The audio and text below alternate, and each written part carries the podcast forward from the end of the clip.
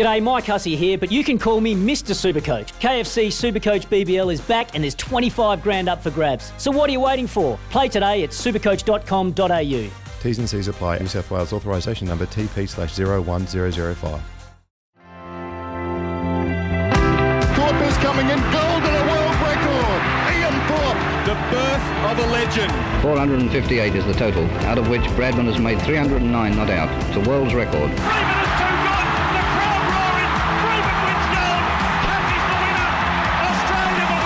Ball in Test cricket in England for Shane Warne. And he's done it. He started off with the most beautiful delivery. Australia have done it. Australia is back on the biggest stage. Welcome to This Is Your Sporting Life for Tobin Brothers Funerals, celebrating lives. Here's your host, Sam Edmund.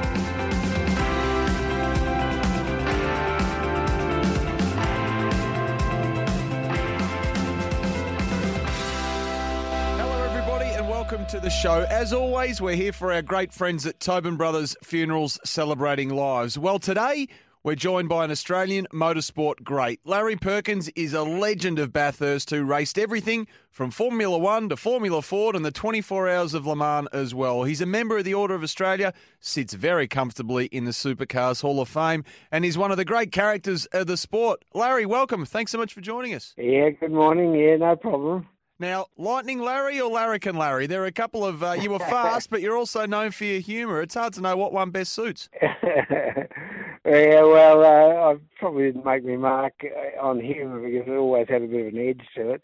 Um, but um, yeah, look, uh, I don't mind. It's, uh, that's what others call me, not what my mum used to call me. So don't worry, doesn't matter. Where do we Where do we find you at the moment, Larry? Well, I'm up on the uh, uh, family farm that uh, that I've uh, bought off the family 20 years ago, 21 years ago, uh, where my uh, dad was born in 1920, and where the grandpa came back from World War One in 1919 and started chopping down the mallee trees to grow crops. So we've had it now. Uh, it's 101 years since. Um, continuous in the family, and uh, I love it up here. It's peaceful, and uh, no one's got any viruses. Oh, that's great. Yeah, that's an important disclaimer at the moment, isn't it? Now, this is Cowangie we speak of, isn't it, between Ouyen and the and the border of South Australia? That's correct. Uh, on the Mallee Highway, and we're about uh, 15 k's uh, south of the township of Cowangie. And uh, um, yeah, we've got 1,500 acres here, and uh, yeah, we uh, happily farm and make uh, uh, grain mostly. Yeah. Yeah, okay. Plenty to keep you busy. I like Co- Cowangie, though, Larry, because, you know, we've got the big banana, we've got the big pineapple and various other landmarks. Now, there's a sign on the way into town that states very proudly that this is the hometown of Larry Perkins. That- That's a terrific legacy to have. Well, that uh, yeah, I, I, you mentioned earlier the uh, Hall of Fame and the uh, uh, str- AM, OEM, or whatever it is, and all that. Well, I'm very proud of the fact that the locals many years ago wanted to put that sign up, and I'm sort of delighted that they saw fit to do that. Uh, uh, just out of ordinary, um, I suppose, uh, I suppose it was pride of uh, that I was one of them, and uh, and still am. So yeah, I'm I'm pretty stoked about that. It's pretty awesome that you're back there, i got to say. I mean, you've got such a great history, not just you, but the generations, I guess, of the Perkins family. And speaking of nicknames, the Cowangie Kid was used for a bit too, wasn't it?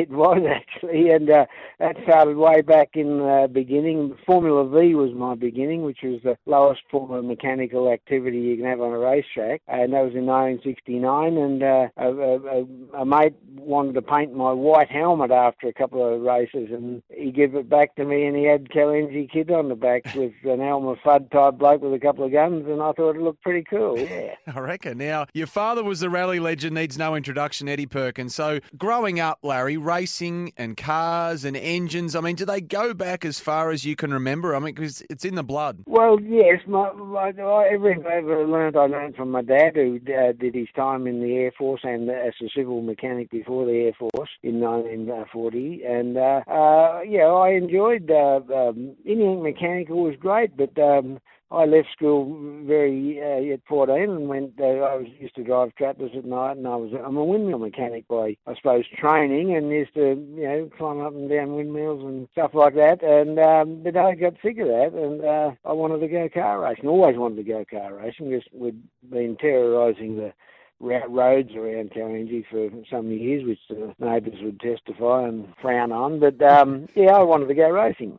So, Larry, set the scene for us. I want to ask you this because you're growing up in the 50s and 60s and you're right out there in remote country Victoria. Honestly, at what age did you get behind the wheel of a, a motor vehicle on the farm? Oh, I know I was still going to school. Um, Dad bought, oh, I've got three brothers, two up and one down, and a sister. And uh, Dad uh, bought uh, an A model Ford off a neighbour. Uh, we knew it was there and coerced him into buying it, 20 bucks. And that was around about 1960, so I suppose I was 10. Yep. Uh, and um, we used to have to share the drive uh, of this A model Ford, and we tuned her up a bit. And uh, you, you know, the, the the the thing you did up on a farm for recreation on the weekend, you you had to eliminate uh, the uh, pests, the vermin, uh, which is basically wild dogs, kangaroos, and stuff like that, rabbits. So you'd uh, you, and you had to have good skill behind the wheel to chase these things down. You know, uh, we used to when you had the gun, uh, you sometimes missed a few things. So yeah, you had to, had to be good at everything. And you mentioned the siblings, Larry. So you had three brothers to share the wheel with. I mean, diplomacy was needed here, and I imagine you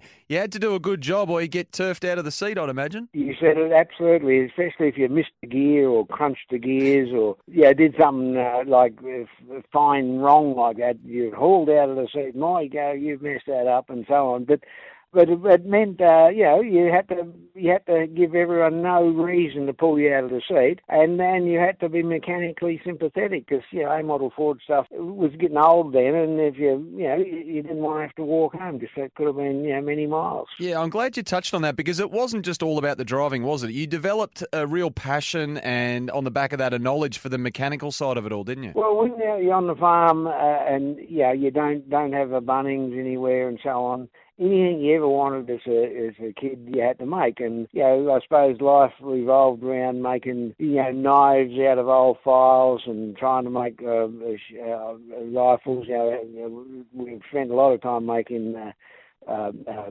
22 machine guns and things that are just taboo now. You're not allowed to do that. But, um, you know, uh, I'm happy to say everyone I knew from uh, now 60 years ago, none of them turned into mass murderers and uh, just developed skills, yeah.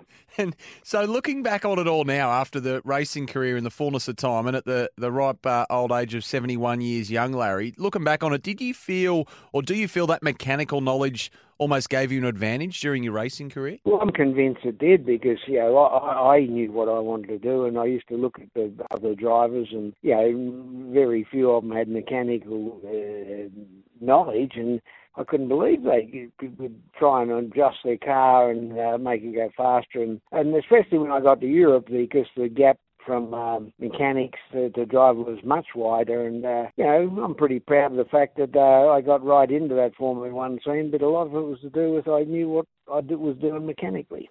We'll get to Formula One in a moment, but you mentioned Formula V early on, Larry. So, who was the first person who saw something in you, if you like? Who was it that gave you your first crack at the racing scene? Am, am I right in saying it was Harry Firth? No, that's wrong. Uh, I mean, the first one who saw it clear was me.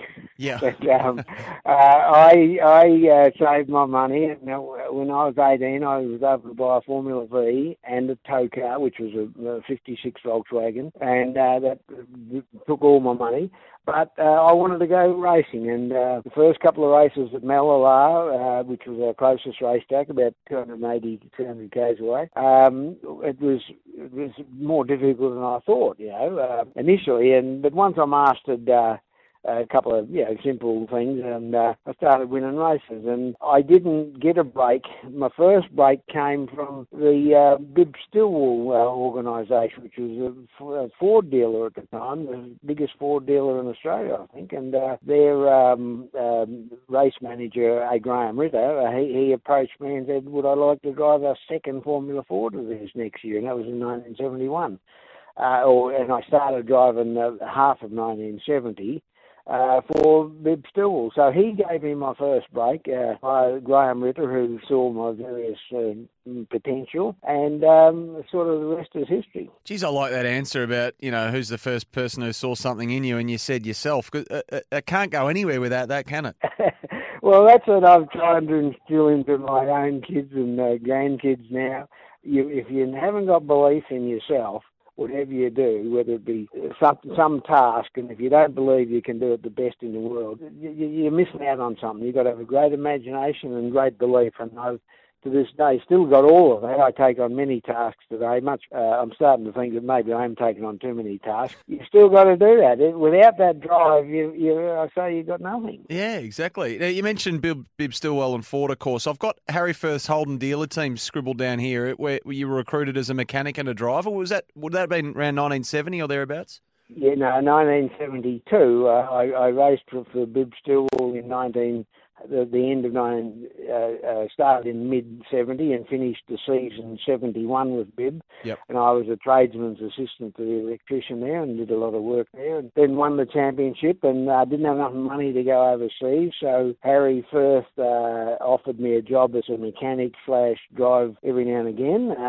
I thought well, that's all right, and I was getting paid, uh, so I had a wage, and I needed to save money. And, and another good mate of mine, uh, the, the late Gary Campbell from Sydney, he had a Formula Two car, and he, uh, I met him in Formula V's, and he knew that uh, uh, maybe I had better uh, talent than himself, and offered me to do the whole series of Formula Two races, and in that year 1972, and I won, uh, uh, come second in my first race, and won then every other race. So uh, that give me the title and more experience, and then uh, Harry Firth gave me the cash and some further experience, and then I was off to Europe. I'm glad you mentioned uh, Europe because we're going to get to that next. You're listening to This Is Your Sporting Life, thanks to Tobin Brothers Funerals, a family-owned business since 1934. As promised, Larry Perkins moves to Europe next to chase his racing dream. You're listening to This Is Your Sporting Life with Sam Edmund for Tobin Brothers Funerals, celebrating lives.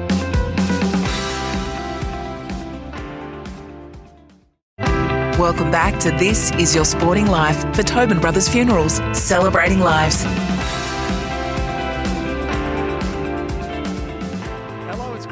Company on This Is Your Sporting Life, made possible by Tobin Brothers Funerals, celebrating lives. We're with six-time Bathurst winner Larry Perkins. So, Larry, you won the TAA Formula Ford Driver to Europe Series in uh, 71, the Australian Formula 2 Championship, as you said, in 72, and it set the scene for a big move to Europe. But how did it actually come about when it got to the nitty-gritty?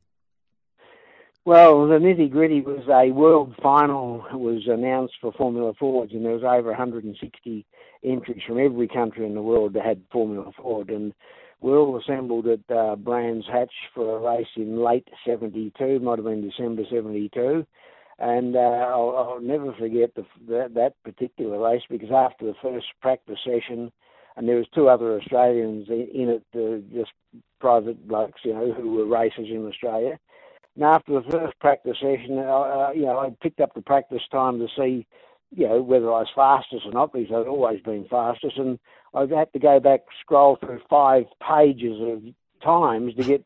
I was I was 88th fastest out of 160, and the other two guys were 90th and 100th. And I it was the greatest shock of my life. And the next practice session, which was the final one, though, I advanced up to equal third, where the other two guys stayed back. They are where they were, and that uh, that's when that belief in yourself comes to it. You know, where I thought I was on the limit, uh, initially I was nowhere near it, and I had to dig a lot deeper. And uh, yeah, did well in that. I finished uh, uh, fifth in that world final, and the next race, the next weekend after, was another Formula Ford race, and I put it on the front row of the grid, and um, come, uh, I think I come third. I was leading, but I punted the other bloke off who wouldn't get on the road, and so lost a couple of spots. So yeah, uh, everything always keeps honing back the belief in yourself. Yeah, and I'm glad you mentioned the word shock because I've got it written down here. I was going to ask you how much of a shock it was, not just I guess the standard or the difference in the in the racing, but culturally as well. When you got over there as a relatively young man at this point. Well, culturally, uh, I know uh, they couldn't. A lot of the locals uh, there was also culturally shocked by seeing me turn up. Uh, you know, uh, I carried my tools, uh, my spare, my tools were in a shoebox, and because uh, I still worked on it, you know, drivers over there didn't work on their own stuff, and I'd work on me. I didn't, you know, work on my own stuff. A novelty. And yeah, and I and I had a truck. I bought a truck early on. I saw a cheap truck, yeah, like. Uh, with a you know a, a, a van on the back type of thing, and uh, I lived in the truck, and I just wanted to go racing, and uh, uh, that that that's when I got into Formula Three. After those, uh, I was offered a free Formula Three car based on the two Formula Ford races I did, Yep. and um, you know I, I went Formula Three racing in Europe. And you would go on to win the 1975 championship in Formula 3 as well. But was Formula 1 always the goal? I mean, was that the motivation to get there? And how real was the dream? Was it something you could hang on to, or did it feel, Larry, like it was a long way away? No, that that was always the dream. Yep. And when from the A model Ford days was always the dream. And uh, I, I say uh, when we were young, uh, we might go into the very local news agent, me and my mates, you know, and and I say uh, they they'd flick through the Playboy magazines, and I'd be reading the motorsport magazines, and then I say then we'd swap. But I was uh, I wanted to go Formula One racing. I wanted fame and riches and so on, and the only way I could see it was Formula One, and that was my unbelievable passion. And uh, you know, I, I watched the some uh, of my heroes in races in the mid '60s, Jimmy Clark and Jochen Rindt and Graham Hill, and I just thought that was a fantastic. That was going to be my life. And you got there. I mean, not many Aussies have got a Formula One seat over the years. You started in entirety 11 races across the 74, 76, and 77 seasons. Did it live up to expectations, Larry? The fame and the fortune, and what are your memories? Are they really vivid for you in terms of your, your years spent at that um, at that class?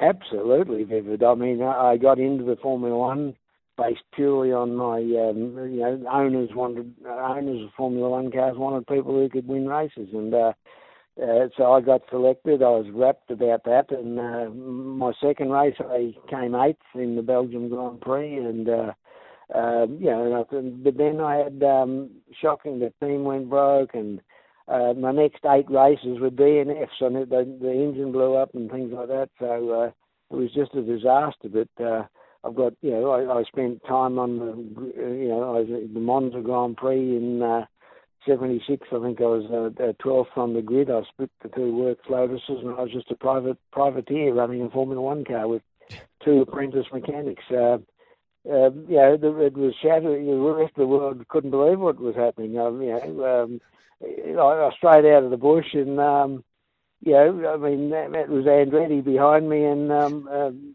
um, Gunnar Nilsson in front of me in the works Lotuses. So that was starting to open eyes, and that gave me then the drive with Bernie Ecclestone's Brabham team. It's so amazing, isn't it, to think here you are, what, mid 20s, Cowangie, country Victoria, over the other side of the world, and Mario and, uh, and, and Andretti's up your, your backside. What was life like as a, a young Aussie, um, I guess off the track as much as anything at that time in your life? Well, I was still financially struggling. I was living from paycheck to paycheck, which slim pickings. Even though I'd got in there F1, I hadn't got onto the big tree of uh, massive money. Uh, yeah, Bernie did pay me, but it was I weren't going to get rich out of it. Uh, and um, I only did the last three races of the season there when the, his one of his drivers left to go to Ferrari, I think it was, and. Uh, um, but then, you know, the the, the DNFs was uh, was worrying me. Uh, where, um, you know, I, I could see why we had D, did not DNFs did not finish, and uh, Mm.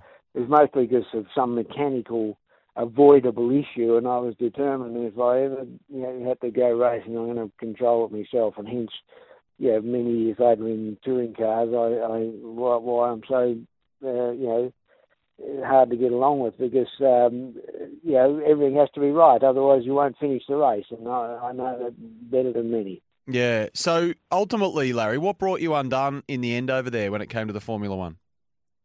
Well, because I, I then struggled to display my skills when the engine's blown up and things like that, uh, the the the the, the uh, arena that I was in was starting to be stacked with many a guy with a lot of money in their pockets who wanted to buy my seat up from under me.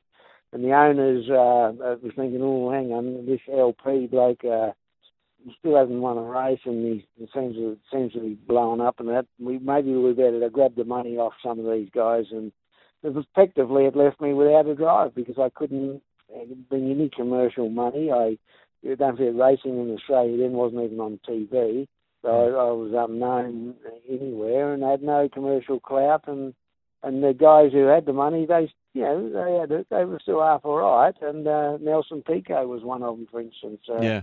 A good uh, good friend of mine, and uh, but he had access to uh, great company money uh, based on being a Brazilian and their national, you know, national pride down there was fantastic. But he was also a good driver, so he got the drive at Brabham the next year when I wanted it. But uh, you know, that's life. Well, you came back and the wins did continue back on home soil. But I wanted to ask you about this. In the early 80s, you did something different, didn't you? You and one of your brothers, Gary, constructed, a lot of people will remember this, the Quiet Achiever solar car. And it was known as the world's first practical long distance solar vehicle. And you helped drive it across the country. What, what was the motivation for something like this, Larry? Well, when I did that, I was between, uh, you know, withdrawal symptoms and look, I didn't make Formula One. What mm. am I doing in Australia? And I know I had a conversation. Hans uh, Tholstrup, uh, it was a friend of mine. He, he rang me one day and said, "Hey, can we do something with solar power?" I said, "Oh, let's make it a vehicle." And uh, could we? And he said, "Could we drive it across Australia?" I said, "Oh, yeah, give it gives a couple of." So I thought about it for a couple of days and worked out the power consumption needed and blah blah blah. And I said, "We can easily do it. We'll average 25 k's an hour." And uh, um, that's exact. So I started the construction of the team. Got uh, my brother Gary to help me on that, and uh, uh, we got on with it, and um, you know, uh, made effectively the world's first solar powered car. What forty odd years ago. Absolutely brilliant. Twenty five k's an hour average speed though. That's a slow crossing. Though, did you put a radio in there or something? Well, we are allowed for 25 days, and we only took 15. So, as I say, it was a fast crossing. Yeah, that's right. Nicely done. no, it, it, it was, uh, um, it, it, you know, we were sponsored by BP. We, Hans and I, recall, went in to see BP saying, hey, look, we got a good idea. We can, you know, be mean and green and clean and all those trendy words. And uh, we asked for a certain amount of money, and BP said, yeah, right." And we were out in 15 minutes. And I said to Hans, I don't think we asked for enough money, you know. So anyway, that's just things I do. As I said much earlier, just you know, bite off always a bit bigger than you can chew, and um, deal with it. No, that was a great achievement. I, I, remember that was big in the primary schools at the time. Uh, Larry, it certainly struck a chord. Uh, you're with This Is Your Sporting Life, brought to you by Tobin Brothers Funerals, celebrating lives. You can find them online at tobinbrothers.com.au. Next, Larry Perkins sets his sights on Mount Panorama. You're listening to This Is Your Sporting Life with Sam Edmund for Tobin Brothers Funerals, celebrating lives.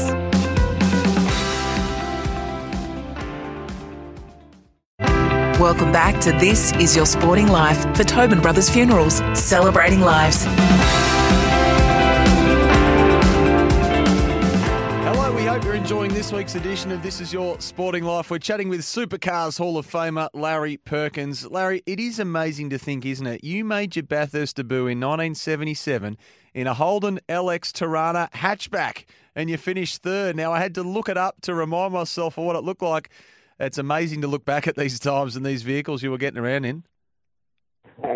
yeah, well, that was another uh, odd thing to do because I I had uh, oh yeah it was between uh, drive ending the Formula One career was ending, and I got a phone call from an Ian Tate, a Melbourne guy. He was uh, the chief mechanic for Harry Firth when I worked there, and he knew what I was doing in Europe, and he he said, look, his boss then Peter Janson uh, wanted to know whether um, uh, I'd drive, and uh, you know I respected Ian, and when Ian said the car's going to be good and everything, I jumped at it. I thought, oh yeah, that'll be all right.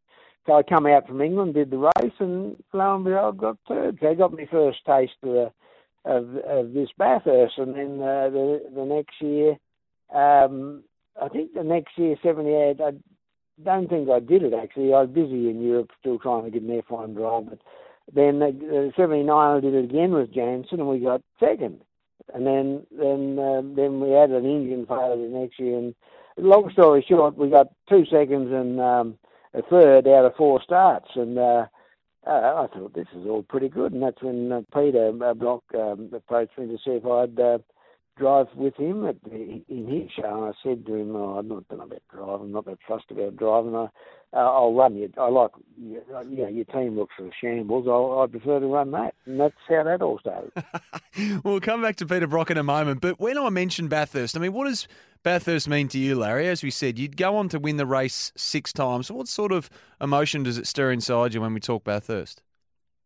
Well, I used to go to Bathurst as a kid in the '60s. You know, when I was, uh, you know, drive up from the farm. I was uh, eight and a half hour drive, and uh, I knew all about Bathurst, but it was still small fry to me to to my Formula One dreams. But as time went on and the Formula One dream, you know, evaporated, uh, and I got a taste of this Bathurst from uh, what what surprised me was so many uh, cars had mechanical failure, which I touched on earlier, and uh, uh, we had a good crew under Ian Tate and uh, uh, other helpers, weekend helpers. They were fantastic, and and then you know, yeah, I started to really really get a taste for it, and I got over all my withdrawal symptoms of no Formula One, and thought, well, hang on, I'm going to.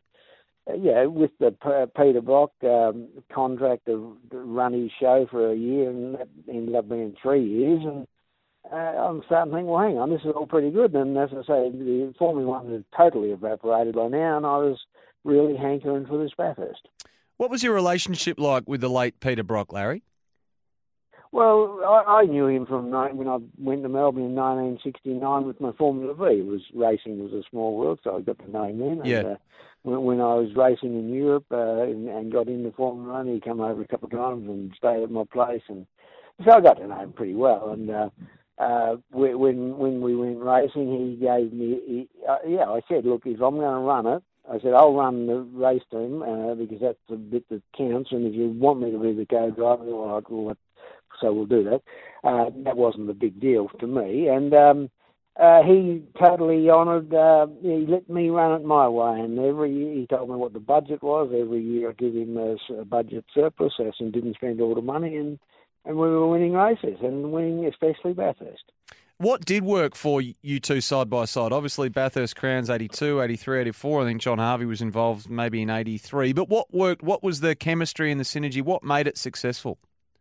It was successful because both parties knew their strengths, and I knew Peter's strengths was uh, to the fan base, behind the camera, raising money, all those, all the things that uh, I'd never experienced before. Uh, and I knew my strength. I wanted to make sure the nuts and bolts were tight, and uh, you know, the, we had the right camshaft and things like that. So, and he never interfered with that, uh, and uh, so we just had no issues getting along at all. Just you know, we each knew his space. I didn't want to pinch his, you know, his. Uh, uh, uh, glory as being head of the team and so on, and which sometimes brings teams undone where the second string bloke seems to have some uh, jealousy factor or something, and that we never experienced any of that, and uh, uh, just got on with it. So, what did bring the union undone then, Larry? Which, which obviously came to fruition in 1985 when you went your separate ways. What was the genesis of that? Oh, it was all about this. Uh, Peter was starting to get act odd in my view, and and certainly the team's view, uh, with his uh, relationships of uh, uh, doctors and uh, uh, so forth around him, and, uh, and believing in this thing called the polarizer. And as soon as that reared its head, and uh, I had a meeting with Peter, and I reminded him of my contract that I run it, no one else. If you want to have polarizers on the car, I'm out. That's a breach of contract, and he wanted. He agreed that, that he wanted to run and I shook hands and we left. Simple. It was not, nothing more, it wasn't lengthy, and it was in the day was Peter's team, not mine, and he wanted to, um, you know, breach my contract by saying he wanted to be able to do things, and uh, I respected that. So you're at peace with it. No regrets over how it played out. No, no, no. It's life. It was, it was a great, uh, uh, it was a good opportunity. And I said to my wife, Eileen, well, I've been saving my money like hell for a couple of years, and I wanted to do my own thing. And mm. I got a great insight into touring car racing. I understood how all the rules worked properly, and you know, I could see um, in those days that only the factory team really had any chance of decent success and I wanted to alter that. So that's why we started my own company called Perkins Engineering. And indeed, as you say, perhaps the best was still to come on the mountain. I just we just have to talk about Larry the Tooheys 1000 of 95. Now, you and Russell Ingall, you go from last, I think it was a flat tyre, maybe even as early as the end of lap one, to first for the Castrol Perkins racing team. What are your memories of this uh, day's racing? well, I remember it unbelievably well. Uh, uh, yeah, uh, to to to start the race, I think I was uh, third on the grid behind uh, Craig Lowndes, and he got a bit of a dud start. and I got up alongside of him, and he moved right, but I was there, and he, his exhaust pipe chomped into my wheel and ripped the tyre valve out before the very first corner. And uh, I, I'll never forget that. And I thought, oh my God. And I, I had to remind myself many, many times on that very first slow lap, don't go too fast, as we all see on TV, where the tyre flies off and rips the mud mudguard off and the suspension. tie, you know, uh, re- rehearsed, uh, uh, reminded myself of discipline there and got it back to the pits. The guys made an excellent pit stop, and then we had the loneliest race ever yeah, till we started catching guys after about lap 80 or 90. And uh, but the crew rose to the occasion. Every pit stop was absolute record time. Uh, Russell did a fantastic job as well. He never made, you know, none of us made any errors. And uh, you know, to see that last car, uh, Glenn Seton had was with 15 laps to go, bang, this is looking real good. And uh, He'd, uh, we'd been running our car absolutely flat out. Every gear change was flat out. Every brake was flat out. The whole thing. And Glenn was running on sort of nine tenths because he was worried about fragility of his car. And when we started catching, we had to go a bit harder. And the engine failed. And uh, that's you know why I controlled all the bits I've said many times in this interview. And uh, but to see that checkered flag after all that, it, it truly truly was a great day. Oh, I can't. The adrenaline, I can't imagine, and holding your nerve because I think you did. You get the lead inside the last ten laps, didn't you? So holding your nerve over the last handful of laps, uh, I can't imagine the tension. Well, this is what you, you've got to you got to you got to manage it, and uh, know, don't get ahead of yourself. I, I kept saying, I always say to me and all many co-drivers had since then is, if you're thinking frivolous thoughts and wanting to wave to the crowd and all that nonsense, you you're not concentrating 100% and mm. give yourself a slap and do it properly. And, uh, yeah, I, I adhered to my own advice, and uh, obviously Russell did, and uh, uh, and it was just a, you know, it was obviously a fairy tale finish for us, and uh, yeah, a, a memory that very few people get to have, where you can come last, be last, and uh, we take it out. So that was 1995, and it, look, it was a year of tragedy though too, wasn't it? I think your great friend, uh, former teammate Greg Hansford died in a racing accident down at Phillip Island in March of that yeah. year. So what's that? Seven months earlier. I mean, yeah. you know, not that you'd probably need any reminder, but the, the danger of the sport was it was it ever present for you, or just something that you obviously had to had to block out? Uh, I it never don't look. It, it's dangerous. It's life. But the danger of you know, when I was a kid, I used to climb windmills with sixty foot high and climb out on the the, tail, and that was bloody more dangerous than car racing. It's only dangerous if you fall off, and uh, car racing the same. It's only dangerous if you crash, so you've got to minimise all that. So it was just part of the challenge of concentration and preparation, and uh, it was a terrible time in that uh, because Greg drove with me in '93 when we won. We had pole position, the last only car to have a Holden engine with a uh, Holden with a Holden engine. Uh, we had pole, we were fastest the whole weekend, and we led from start to finish effectively. That was a tremendous, and with Greg, uh, uh Greg uh, co-driving, uh, he, he did a fantastic job. And we were pretty poor then, and uh, you may see photos on the, uh, podium where we've both got white jackets on. It's only because he still, I still couldn't afford to buy him his own race shirt, and he had one from a previous stint with Allan Moffat, uh, which had all the wrong sponsors, so we had to cover that up. So uh, it was hard jacket, but yeah, again, I was with a guy, Greg Hansford, who gave his all, and uh, when he then um, uh, had his terrible crash at Phillip Island at the start of '95, it was it was. Yeah, really bad day, and those those memories don't go away. And uh, mm. you know, you just think, well, that's life. If you don't say that's life, uh, you know, you've got very few options then. We're talking to Larry Perkins on This Is Your Sporting Life, thanks to Tobin Brothers Funerals, celebrating lives. We'll be back to wrap up after this and talk Larry's legacy. You're listening to This Is Your Sporting Life with Sam Edmund for Tobin Brothers Funerals, celebrating lives.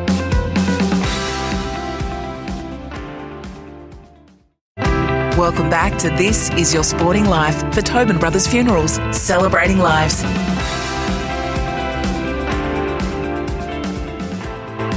It's been great to have your company here on This Is Your Sporting Life. Thanks to Tobin Brothers Funerals, a family owned business since 1934. And Larry Perkins is our guest today. So, Larry, you retired in 2003 at the age of 53. Now, before we get to your legacy, which does run deep, who helped you? I mean, it's a question we don't often ask here. I mean, no one gets to where you got to on your own. When you look back on it all now, who made it possible and who helped you throughout the journey? Oh, at least, uh, well, Yeah. again, I, I said the same. It started with your own personal desire to do what you had to do, which is in one sense a selfish thing, but that's how life is. And uh, the journey of assistance was numerous. Many people uh, helped me out along the way, and you, you develop friendships or uh, uh, whatever, and uh, yeah, that pays out uh, in the long run. Um, uh, you know, things. And as I say, to get to Europe, there was a lot of people helped me, whether it be the very first drive from Bibstable or then Harry Firth giving me a drive or my my, my mate, uh, the late Gary Campbell, giving me a drive. Um, they're all part of assistance, and it went on and on. And, uh, you know, my Perkins Engineering, which was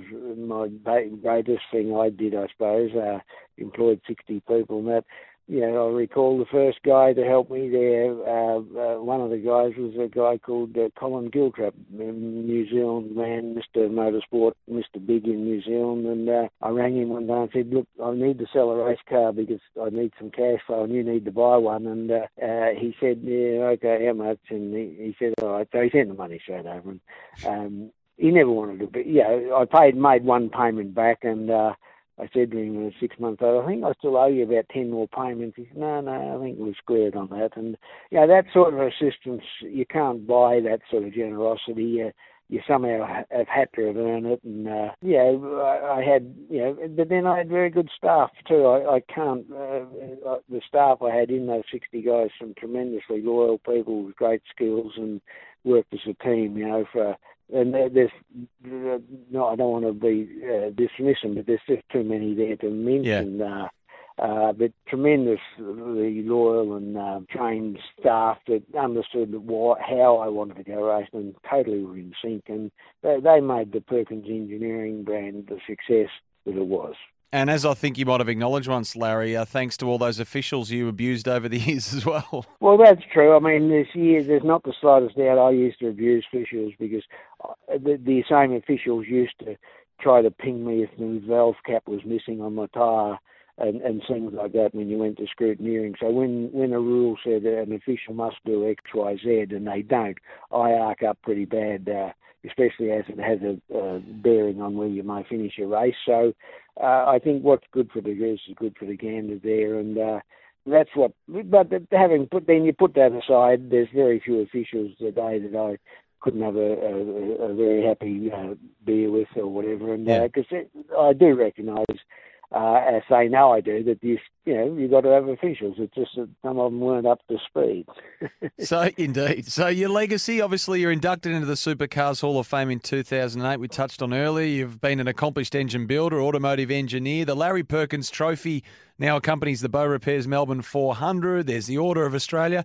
I mean, it must be really nice, Larry. The career and what you're able to do must sit well with you well into retirement. Well, it does, and uh, again, I got this Order of Australia thing the other day, and uh, you know, I, I'm sort of living up the farm most of the time now, and uh, but I don't go into town much just because you know I'm not, you know, I don't need to be a social butterfly, and uh, I got a very nice letter from uh, the secretary lady of the local community. It uh, expressed sincere appreciation and uh, pride that uh, I won this, uh, was awarded this thing, and that letter in itself, uh, it means an awful lot to me. Just yeah, it's probably a bit bigger than the award itself. That yeah, I've always wanted to do good in the eyes of people who know and.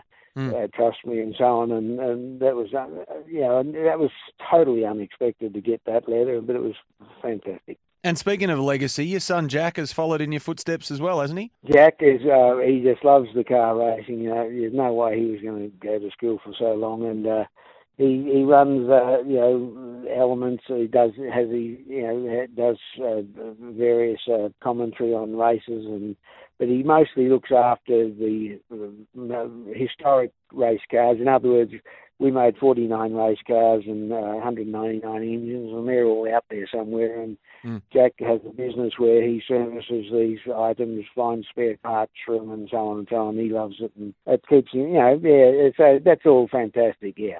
And before we finish up, Larry, I mean, I think you seemingly turned your hand to archaeology as well. I was reading, what about three years ago now, you and your brother Peter found that that equipment that had been left behind in the Simpson Desert by the explorers of the early 1900s, Henry Barclay, Ronald McPherson. They'd, they'd abandoned the load, I think the story goes, and there were camel tanks, tools, scientific equipment, personal belongings, and it was described, I think, as a, a quote unquote highly significant archaeological find. How did you come across it? Well, that was once I sold the race team and, and moved out. I don't. I'm never half in or half out. I've always loved the desert, and uh, uh, I wanted to travel. And in those travels, I came across individuals and so on, and the conversation turned to, well, what have you been doing? And uh, you know, we've been out looking for Barclay stuff, and uh, uh, I start started to. It gave great purpose then to travelling the desert. Well, let's look for things and. Uh, I researched uh, immensely about Barclay because his diary survived, and uh, Mm.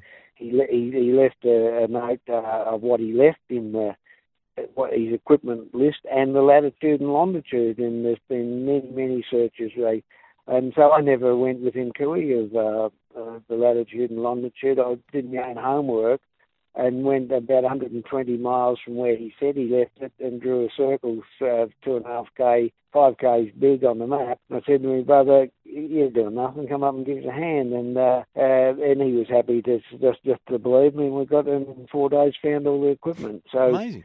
Um, uh, yeah, people, uh, the academics of the uh, archaeology world still don't understand why I went there. But I said, well, it's what happens when you grow up on a farm and you've got to have a can-do attitude. Yeah, so it's been So, yeah, sitting there so- for 114 years, just sitting there. Yeah, over 250 kilos of ge- gear, which I collected, me and uh, my brother, and we went, went back three back times, went back three times to pick it all up, and we've donated it into the Museum of Northern Territory, and it's sitting in a warehouse still, which is regrettable. But yeah, the uh, you you got to think outside the square in many things, and you got to have this can-do attitude. And I'm delighted, you know, you sort of half hope you'll find it, but you don't really expect you will. And uh, to have seen these water tanks sticking out of the camel water tanks sticking out of the sand, in you know we're 600k from uh, Birdsville and uh, northeast about 450k from uh, Alice Springs. Or the other way around, I should have said. Uh, we're a long way out, and, uh, and Peter, my brother, said, "Well, why are we here? Like, what? Why this little dot?" And I said, "Well, just believe me, we're, we're right." And uh, yeah, so it it, uh, it was a big, a daunting thing that, that worked out all right. Geez, Larry, it's been fascinating to catch up today. We really appreciate your time and what a life you have lived and are still living. He- On the track, you did it so well for such a long period of time. In fact, many people listening would have grown up with the weekend soundtrack of the, of the cars screaming around Bathurst, and your name was synonymous with all of that. You left an indelible mark on motorsport in this country, it must be said. Well done on all you achieved, and thanks very much for joining us. My pleasure. Thanks for the call. And thank you for joining us also. You've been listening to This Is Your Sporting Life for Tobin Brothers Funerals Celebrating Lives. You can jump online to find them at tobinbrothers.com.au. And we'll catch you the next time we celebrate the life of another sporting icon. It's Tyre Power's Big Footy Final Sale. To kick things off, you can get the power to buy three and get one free on selected Toyo passenger car and SUV tyres. Tyre Power's Big Footy Final Sale can't last. Visit tyrepower.com.au now.